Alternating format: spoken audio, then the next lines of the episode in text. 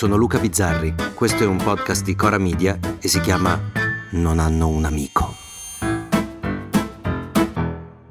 Mi ripeto, sono anziano e mi ripeto spesso. Allora, l'avete già sentita. Beppe Grillo è stato uno dei comici più innovativi e talentuosi che abbia mai visto. Uno stand-up comedian quando li chiamavamo ancora cabarettisti. Siamo sempre a scegliere politicamente tra i peggiori in assoluto e i leggermente meno peggiori. Così come credo che la sua creatura politica sia stata, pur partendo da istinti e presupposti condivisibili, una disgrazia per la vita politica e sociale italiana, una cozzaglia di impresentabili e di moralisti veri o finti che ci saremmo anche potuti risparmiare. Ma io non riesco a vedere il bianco e il nero, non credo che ci sia chi ha sempre ragione e chi ha sempre torto, non tifo per nessuno, e pur se recentemente non sono mai stato d'accordo con parole, opere o omissioni di Beppe Grillo, e qui aggiungerei anche un automatico e sti cazzi, pochi giorni fa ha detto una cosa che mi ha fatto riflettere.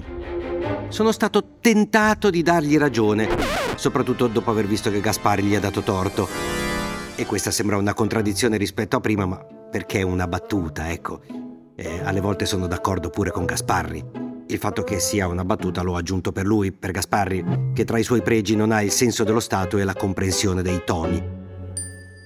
Ma torniamo a Grillo e alla sua proposta, nel giorno della memoria, di istituire la giornata dell'oblio. Allora io propongo che ci sia magari una giornata dell'anno, il giorno della dimenticanza e del perdono. Una giornata per ricordarsi di dimenticare e dimenticando perdonare. Quel forgive and forget che è successo in Sudafrica dopo l'apartheid, quando i peccati di tutti sono stati portati a galla e la verità ha oscurato la sete di vendetta, sete che era forte più che giustificata, ma che probabilmente avrebbe dato la corda ad altre incomprensioni, altre vendette, altre violenze.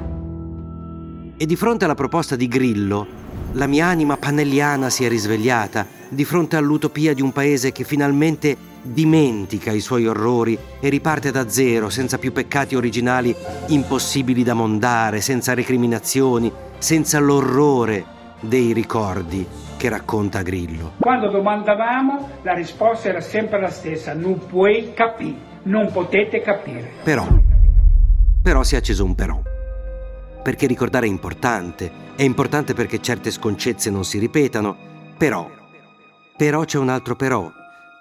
Però sono anni che ricordiamo, che il mondo ricorda quel che è successo nelle camere a gas e davvero certi orrori non succedono più? Perché succedono e ancora, come prima, nonostante il ricordare del mondo, succedono e succedono in continuazione.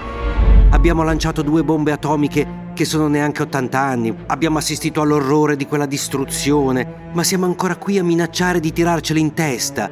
E ci sono posti del mondo dove l'uomo ha continuato a uccidere, decapitare, stuprare suoi simili di un altro colore o di un'altra religione, come se nulla fosse successo.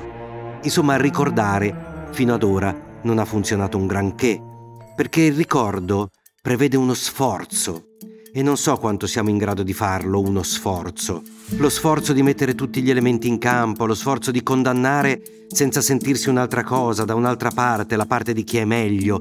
Invece ricordiamo male e ricordiamo a sprazzi. Ricordiamo Hitler che massacrava ebrei, omosessuali, sinti, rom. Lo ricordiamo bene, facciamo i giorni della memoria in cui dimentichiamo che noi abbiamo massacrato etiopi e libici con sistemi molto simili a quelli del Führer, che noi abbiamo ispirato il nazismo. Ecco, questo ricordo ci sfugge, non ci piace tanto.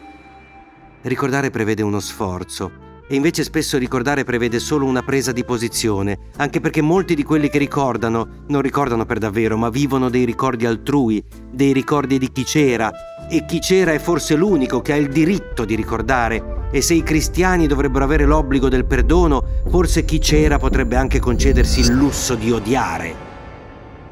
Lusso che però non si concede Liliana Segre, una delle menti più lucide del nostro paese, il cui ricordo e le cui parole mi fanno dissentire almeno un po' da Grillo. Ricordare è giusto.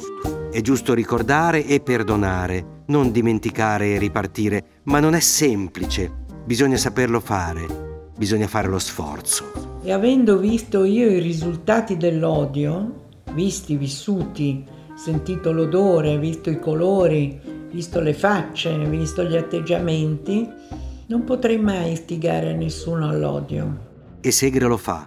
Ed è un esempio per tutti noi che ci indigniamo, ci offendiamo, ci schieriamo, spesso senza sapere bene perché, mentre lei che ha subito l'orrore riesce anche a sorridere di fronte a una battuta maldestra del suo intervistatore che, quanto lo capisco Mentana, quanto avrei fatto lo stesso, non riesce a non farla, Mentana non riesce a tenersi e fa la battuta quella di ghiaccio. Io magari non mi ricordo cosa ho mangiato l'altro ieri perché anche su ieri ho qualche dubbio perché è chiaro che questo succede, mentre... Per essere il giorno della memoria.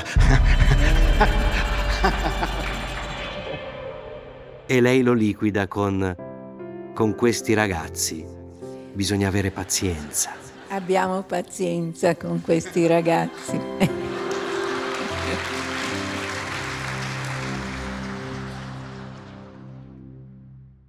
A domani. Per commenti, suggerimenti, insulti o donazioni in denaro potete scriverci a nonanunamico.gmail.com o nonanunamico.coramedia.com non hanno un amico è un podcast di Cora News prodotto da Cora Media. È scritto da Luca Bizzarri con Ugo Ripamonti. La cura editoriale è di Francesca Milano. La supervisione del suono e della musica è di Luca Micheli. La post-produzione e il montaggio sono di Filippo Mainardi. Il producer è Alex Peverengo. Le fonti dei contributi audio sono indicate nella sinossi.